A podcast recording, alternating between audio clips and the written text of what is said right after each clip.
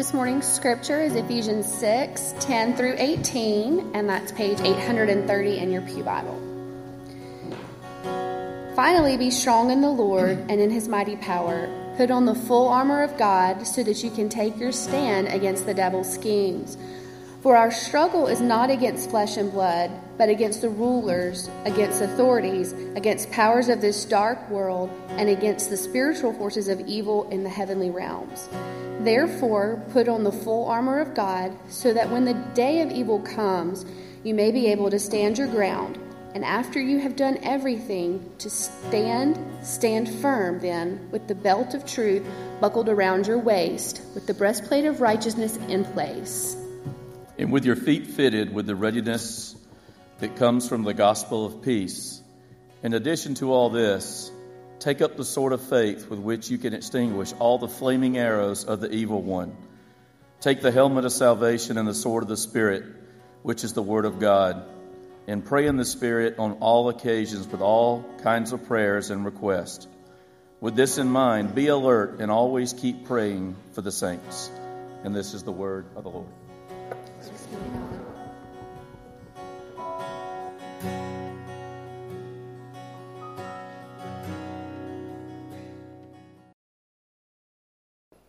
This is the final in a series called The Spirit in the Church as we've been focusing on the Holy Spirit this year. And, and this text uh, was brought to me months ago, and I find it significant. Uh, part of this passage is put on all of God's armor. This is Ephesians 6:11. Put on all of God's armor so that you will be able to stand firm against all strategies of the devil. And it just so happens that Ephesians 6:11 is on. I've got my armor right here, the armor of God today. Anybody else got one of these? Can you raise it if you got it? I know you guys do. There are other folks here who have it. And uh, this is for Jennifer Holly. Jennifer's here with us this morning, and uh, she's been battling uh, an illness, and uh, we're just behind you guys all the way, you and Philip and the incredible kids. And so I wear this for you. And in fact, I just feel led to, to pray for the Hollies real quickly. Can we join together in prayer? Lord, we're just pointing a laser right now uh, toward uh, Philip and Jennifer and those amazing kids of theirs and pray, especially for Jennifer, lifting her up, praying for healing, praying that uh, this whole situation uh, w- would be one in which you are glorified, knowing that in all things you're working for good. Uh, no doubt evil is a part of this, as we're going to talk about it today. So make us unabashed warriors with prayer. Uh, may we be the prayer warriors you've called us to be for Jennifer and all others who are uh, facing challenging times at the moment. But we lift her up as our sister, member of our tribe here, member of our family. And in whatever ways we can be of service to her and Philip, lead us to those places where we can be there for them. Uh, may she know of our love and, and sense the surrounding of our prayers, not just now, but, but in the days to come. We pray these things in your name. Amen. So, our final sermon with this series is Are we really at war? Yeah, talking about spiritual warfare and prayer warriors. I've got to confess to you, like I did last week, I grew up in a church that was high church and kind of intellectual, and, and to talk about spiritual warfare just was uh, beneath us. We were too enlightened for that, too elite for that. So we just didn't, didn't go there, unfortunately. So it was quite under discussed at my church, but it can also be over discussed as well. Hence the wisdom of C.S. Lewis in his preface to the classic The Screwtape Letters. He said this There are two equal and opposite errors into which our race can fall about the devils. One is to disbelieve in their existence, the other is to believe and to feel an excessive and unhealthy interest in them. They themselves are equally pleased by both errors. I think that's a great point because we are wrong and naive to deny the reality of spiritual warfare. At the same time, we need not become obsessed by it. Uh, the way some people do today with end times and that kind of thing. No, Jesus didn't give much attention to that. He was too busy doing ministry. So, again, we got to find the good middle ground on all this. We need to stay attuned to the reality of spiritual warfare, but not sensationalize it and get too preoccupied with it. Well, in Ephesians 6, as you know, Paul describes the armor of God, and it culminates in verse 17 where he talks about the Holy Spirit, the sword of the Spirit. It says, Put on salvation as your helmet and take the sword of the Spirit, which is the Word of God. And right after this, notice what Paul says, because I think there's a trait here we need to undertake when we talk about spiritual warfare. Pray in the Spirit at all times and on every occasion. Stay, what's the word? Oh, I didn't hear it. Stay alert and be persistent in your prayers for all believers everywhere. I thought about that stay alert.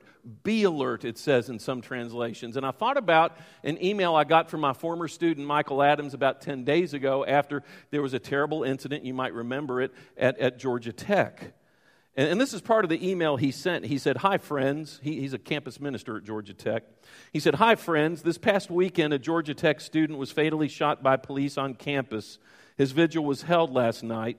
Following his service, a group of protesters marched to the police station, the rioting resulting in three students arrested, a police car being lit on fire, and one officer being taken to the hospital. As you can imagine, our students are pretty shook up. We are all feeling the weight of this tragedy. We were there when the rioting started. Our hearts were deeply grieved and struck by how desperately we need a move of God in our nation. And then he says this In the midst of the, such chaos and pain, I felt powerless.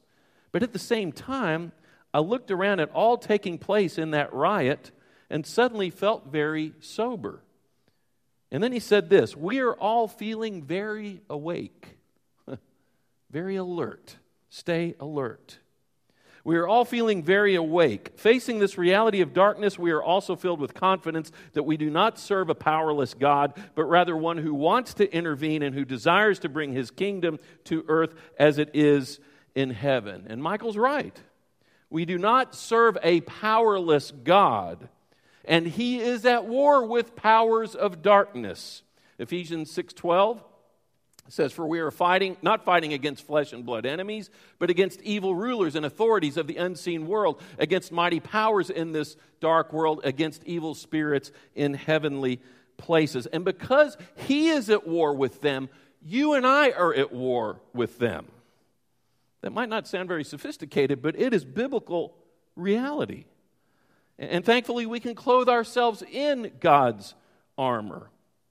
Now, I'm not going to do what a lot of people do on this passage because I'm, I'm going to be dancing around a whole lot uh, today, and there's a lot of scripture to cover. Stephen, are you doing double duty with, with PowerPoint as well? So say a prayer for Stephen because there's a lot to cover here, a lot of scripture. You might even want to uh, go back over this sermon later on, follow the outline, and we'll put the PowerPoint on, um, on, uh, online as well as the, uh, the taped sermon. But again, I'm not going to talk about the different, you know, aspects of the armor of God. I know you hear that a lot. More foundationally, I want to convince us that spiritual warfare is a reality. It's so obvious when you read the New Testament that, that you really can't cover it all within the context of a sermon. But I want to look at it at three specific angles, and you're welcome to look at your outline uh, if you have it, and if not, we've got it up here on the screen. First of all, with the armor of God, we battle for his kingdom. Now, the phrase kingdom of God has often been used to refer to a tangible place. And by the way, I'm going to be a little more tied to the notes because I want to get this right. The kingdom of God is often thought of as a tangible place where we minister or a place of peace and tranquility. It can be thought of as heaven itself. But in arguably the most significant sense, excuse me, it is referring to God's kingdom that is engaged in battle with evil's kingdom. For Jesus, the kingdom of God means abolishing the kingdom of Satan. The New Testament presupposes that Satan has illegitimately seized the world and now exercises a controlling influence over it. Three times in John's gospel, Jesus refers to Satan as, as the prince of the world or the ruler of the world. The ruler of this world will be cast out. The ruler of this world approaches. The ruler of this world has already been judged. And then just think about the temptation account. You remember that, Luke 4, 5, and 6, when finally the tempter, Satan, comes to Jesus and basically makes claim that he, he owns the kingdom. Then the devil took him up and revealed to him all the kingdoms of the world in a moment of time. I will give you the glory of these kingdoms and authority over them, the devil said, because they are mine to give to anyone I please. And I want you to note that Jesus does not correct him. Jesus does not say that that's false. Jesus knows it to be true. And then he engages in his first battle with Satan with the temptation. And fortunately for us, Jesus did not give in to the temptation, so there was a preliminary victory there over evil. But along with Ephesians 6, Paul calls the God, Satan the God of this world, as does uh, 2 Corinthians 4 4, if you look at that. 2 Corinthians 4 4, Satan who is the God of this world. And then in 1 John, he's the God of this world who uh, has the world under his control, right? And so, under his power, the kingdom is suffering. And again, in what ways is it suffering? What are the symptoms of Satan's rulership over the world? Well, we see it every day, as you know suffering and injustice and illness and disease and division, uh, racism, anxiety. It just goes on and on. And we're to fight these symptoms of Satan's rule in any way that we can. So, again, Satan has illegitimately seized the kingdom here. He's established it and thinks that he owns it, but he does not. And God's kingdom is fighting to get it back. Now, the Gospel of Mark, and I love the Gospel of Mark because Mark gets busy with this idea of warfare from the beginning. He doesn't even, if you look at Mark chapter 1, does it have the birth story in it? No, he doesn't care about the birth story. Yeah, Jesus was born, he's laid in a manger, that's, you know, humble beginnings, that's all great and fine. He starts out, by the time he gets to Mark 115, uh, he has John the Baptist saying, What? The kingdom of God is at hand. Repent and believe the gospel. And then in just chapter one, what takes place after that? Okay, repent and, and believe in the gospel. Then he has the temptation and has that preliminary victory over Satan. And then immediately after that, what does he do? Heals a man with an unclean spirit. What does he do after that? He heals uh, Simon Peter's mother in law of a disease. What does he do after that? He deals with people who are uh, demon possessed and he heals them and brings them to newness of life. And then he heals a man with leprosy. And, folks, that's all in chapter one of Mark. He's already getting down to business with battling evil and all that evil brings about with the symptoms that you and I have to deal with. That's just chapter one. Now, you get to chapter three, and the battle is still going on. You get to chapter 3 and you go to verses 26 and 27. Jesus is responding to religious leaders who are saying, Hey, you're using Satan's power. You're using Satan's power to cast out demons. And this is where he does that house divided against itself. Okay, he says this to the religious leaders If Satan is divided and fights, fights against himself, how can he stand? He would never survive. Earlier on, he said, What? How can Satan cast out Satan? But this is what we often miss here. He says, Let me illustrate this further. Who is powerful enough to enter the house of a strong man and plunder his goods? Only someone even stronger someone who could tie him up and plunder his house. Who's the someone who is stronger? It's Jesus. That's Jesus inserting himself into that image. He can enter the house of Satan, who thinks that he owns this house, and he doesn't. And he goes in and overtakes him, plunders all of the evil out of it, takes that on himself, actually, so that we don't have to deal with it in the long run. And he, the stronger one, brings it to where it's his kingdom and not the devil's strong man in his kingdom. And then you go on to Mark chapter 5, actually, and Jesus deals with the Gadarene demoniac. Do you remember that? Uh, this is the man who lived among the tombs, ran around naked, and, and cut himself with stones. You can help me with this. Just before Jesus heals this man who is demonically possessed, and there is warfare going on there, obviously, Jesus asks the man, What is your name?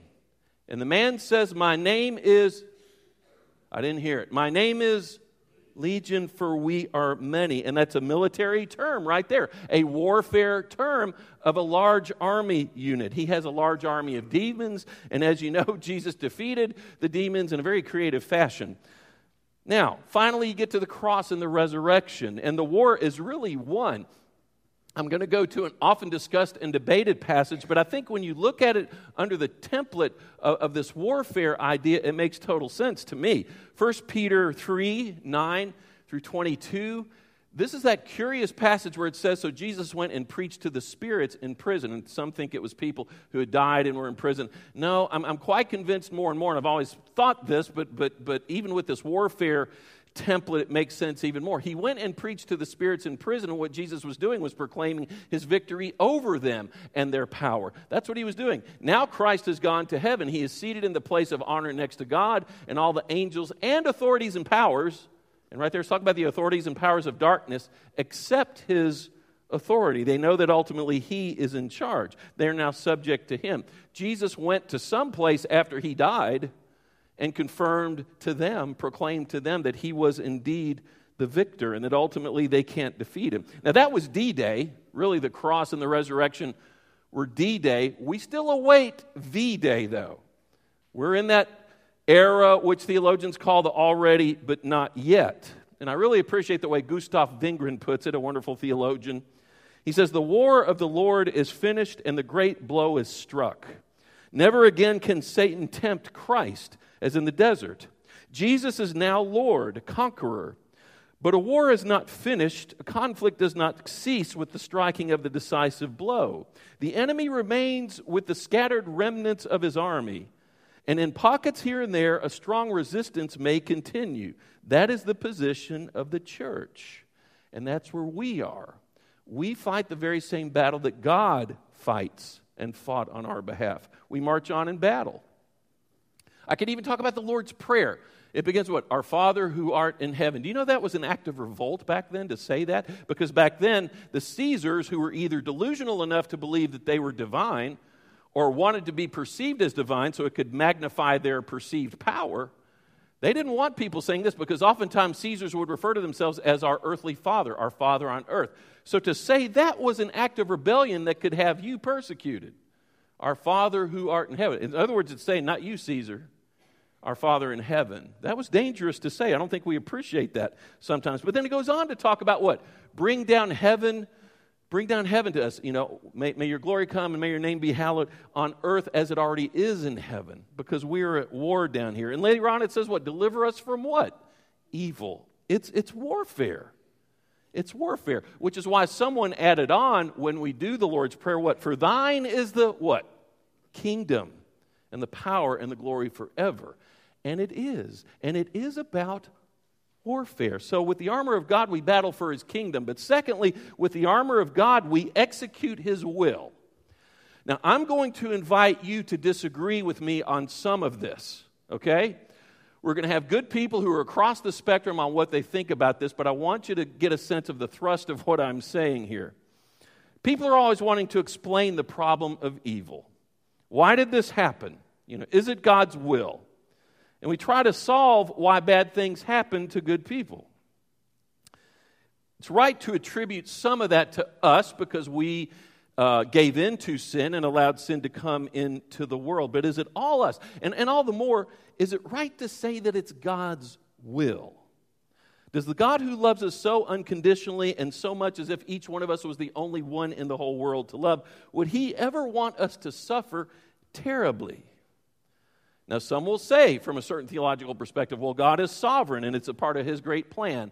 Well, okay, that's more of a, I would say, a Calvinist perspective that, that God decreed and foreordained evil. Okay, but then an Arminian over here would say, well, no, God permitted evil. God gave, gave permission for it. But you know what? None of this was on the minds of Jesus and his disciples or the New Testament writers. Now, yes, in all things, God works for good for those who love the Lord, Romans 8. By the way, I love the Romans 8 just, just when we were making that moaning, singing. I've never done that. That was too cool. That was so Romans 8. But in all things, God works for good. Yes, that's important to understand. No doubt about that. So let me suggest two things though. One, trust Romans 8:28. In all things that happen, God works for good. But secondly, we follow the lead of Jesus and his disciples who didn't explain the problem of evil, they fought it. They fought it. I've been very helped by a guy named Greg Boyd, who is actually going to be here a week from this Wednesday. Has written many books. This was an earlier book of his called God at War. It's the best book I've ever seen, uh, uh, read on spiritual conflict. And, and, and this is what Greg says, and I would invite you to come hear him, by the way. Um, you know, he wrote the book Letters from a Skeptic, which some of you went through in Sunday school. Uh, he's featured in the book The Case for Christ by Lee Strobel. He's one of the interviewees in that. He's an amazing guy. We'll be here a week from Wednesday. Or as we say in the South, Wednesday week. I learned that when I came down here. But what Greg says is we need to focus less on talking about and trying to explain God's will and rather focus on executing his will, carrying it out.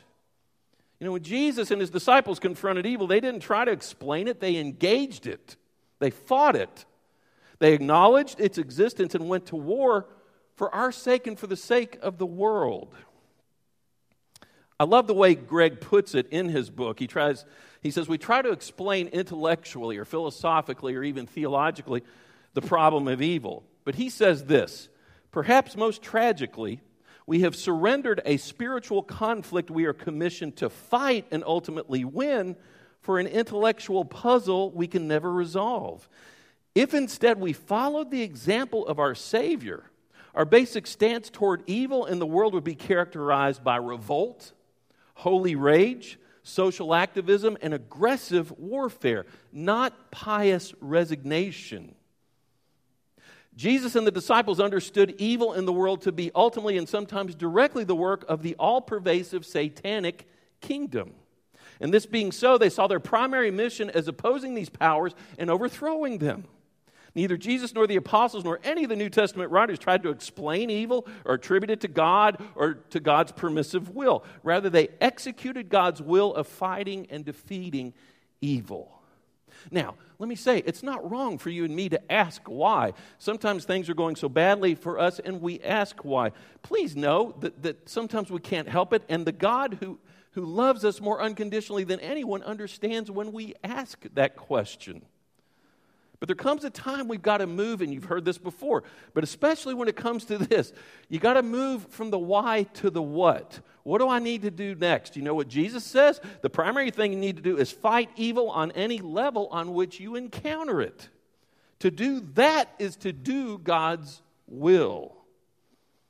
You know, trying to explain why something terrible happened is like trying to be like Job's comforters, who really were not comforters at all and really didn't give adequate answers to Job. No, we fight.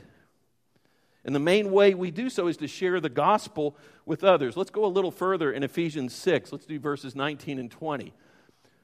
Pray for me too. Ask God to give me the right words so I can boldly explain God's mysterious plan that the good news is for Jews and Gentiles alike. Pray that I will keep on speaking boldly for him as I should. What's our primary means of doing warfare? It's speaking the truth in love about the gospel to people, sharing the gospel. I love that because, again, we're not trying to explain to people the mystery of suffering. Our calling is to explain the mysterious plan that God has for us that we so don't deserve, that is so unmerited, and yet it's so mysterious that He loves us enough to offer us this salvation and eternal life. That's the mystery we should focus on the most. That's the good news to share to all. And when we do that, we're carrying out His will. So, with the armor of God, we battle for His kingdom, we execute His will. And finally, with the armor of God, we storm the gates with Him. Now, you know where I'm going with this Matthew 16, verses 18 and 19. Peter's just given the right answer. Uh, I know people say you're this, you're that. I say you're the Messiah, the Son of the living God. And Jesus says, Blessed are you, Simon, son of John. And then he says this Now I say to you that you are Peter, which means rock. And upon this rock I will build my church, and the gates of hell will not conquer it. And I will give you the keys of the kingdom of heaven. What does that mean with the keys of the kingdom? Hey, I'm going to give you the capacity with the Holy Spirit in you to, to unlock people who are lost, people who are wayward, people who are suffering. Unlock the door that they can come and know my salvific presence and the new life that I can give to you. Whatever you forbid on earth will be forbidden in heaven. That's the powers of darkness. And whatever you permit on earth will be permitted in heaven. There are people still here who are locked up, hemmed in by oppression, by lostness. But we now have the keys. In the older translations, it says, you know, what, you know, you have the power of binding and loosing. You can bind the powers of evil with my help through the Spirit. And then you can do what? Loose people to the newness of life, open them to that when they've never known it personally. And because of all this, you know we're going to be opposed. I mean, Satan will create obstructions. Just go on a mission trip. How many of y'all have been on a mission trip and thought, I think Satan is working against me right here? Anybody ever gone on a mission trip and think, yeah, he's doing his thing? Uh, just go on a mission trip. But he will create obstructions. Look at 1 Thessalonians 2.18. This is Paul saying, you know, we wanted very much to come to you, and I, Paul, tried again and again, but Satan prevented us. We've seen that. He also tries to discourage us. I was afraid the tempter had gotten the best of you and that our work had been useless. Why? He was afraid that, they were, that the people in Thessalonica were so discouraged about everything. Well, the tempter takes advantage of that. What's the next one? Uh, oh, yeah, he's a deceiver. Some will turn away from the true faith. They will follow deceptive spirits and teachings that come from demons. And finally, yes, Satan tries to sow seeds of discord and division in the church, no doubt. Romans 16. Watch out for people who cause division and upset people's faith. Be wise in doing right and stay innocent of any wrong. The God of peace will soon crush Satan under your feet. is, it, is it just, is it too superficial to be a prayer warrior? Are you kidding me? That's what we need these days. We're engaged in guerrilla warfare against a large occupying army. And sometimes it might feel like we're not doing much. But again, keep in mind the war is over. We're kind of cleaning up the remaining mess in smaller skirmishes. That remnant remains, and we're not there yet. We're not at the already yet. But we're doing more damage than we might realize. 2 Corinthians 10. And 2 Corinthians isn't known for talking a lot about spiritual warfare, but I really like what Paul says here. He says, We are human, but we don't wage war as humans do. We use God's mighty weapons and his armor, not worldly weapons, to knock down the strongholds of human reasoning and to destroy false arguments, the source of which is the devil. We destroy every proud obstacle that keeps people from knowing God. We capture their rebellious thoughts and teach them to obey Christ. We do damage with the Spirit's help. Now, closing this series about the Holy Spirit and the church, talking about spiritual warfare, do you and I really realize the power we have within ourselves because the Holy Spirit resi- resides there, because we are the Spirit's address? Do we really know that? We don't just have the kingdom of God in us, as was said in the Gospels, we have the Holy Spirit within us.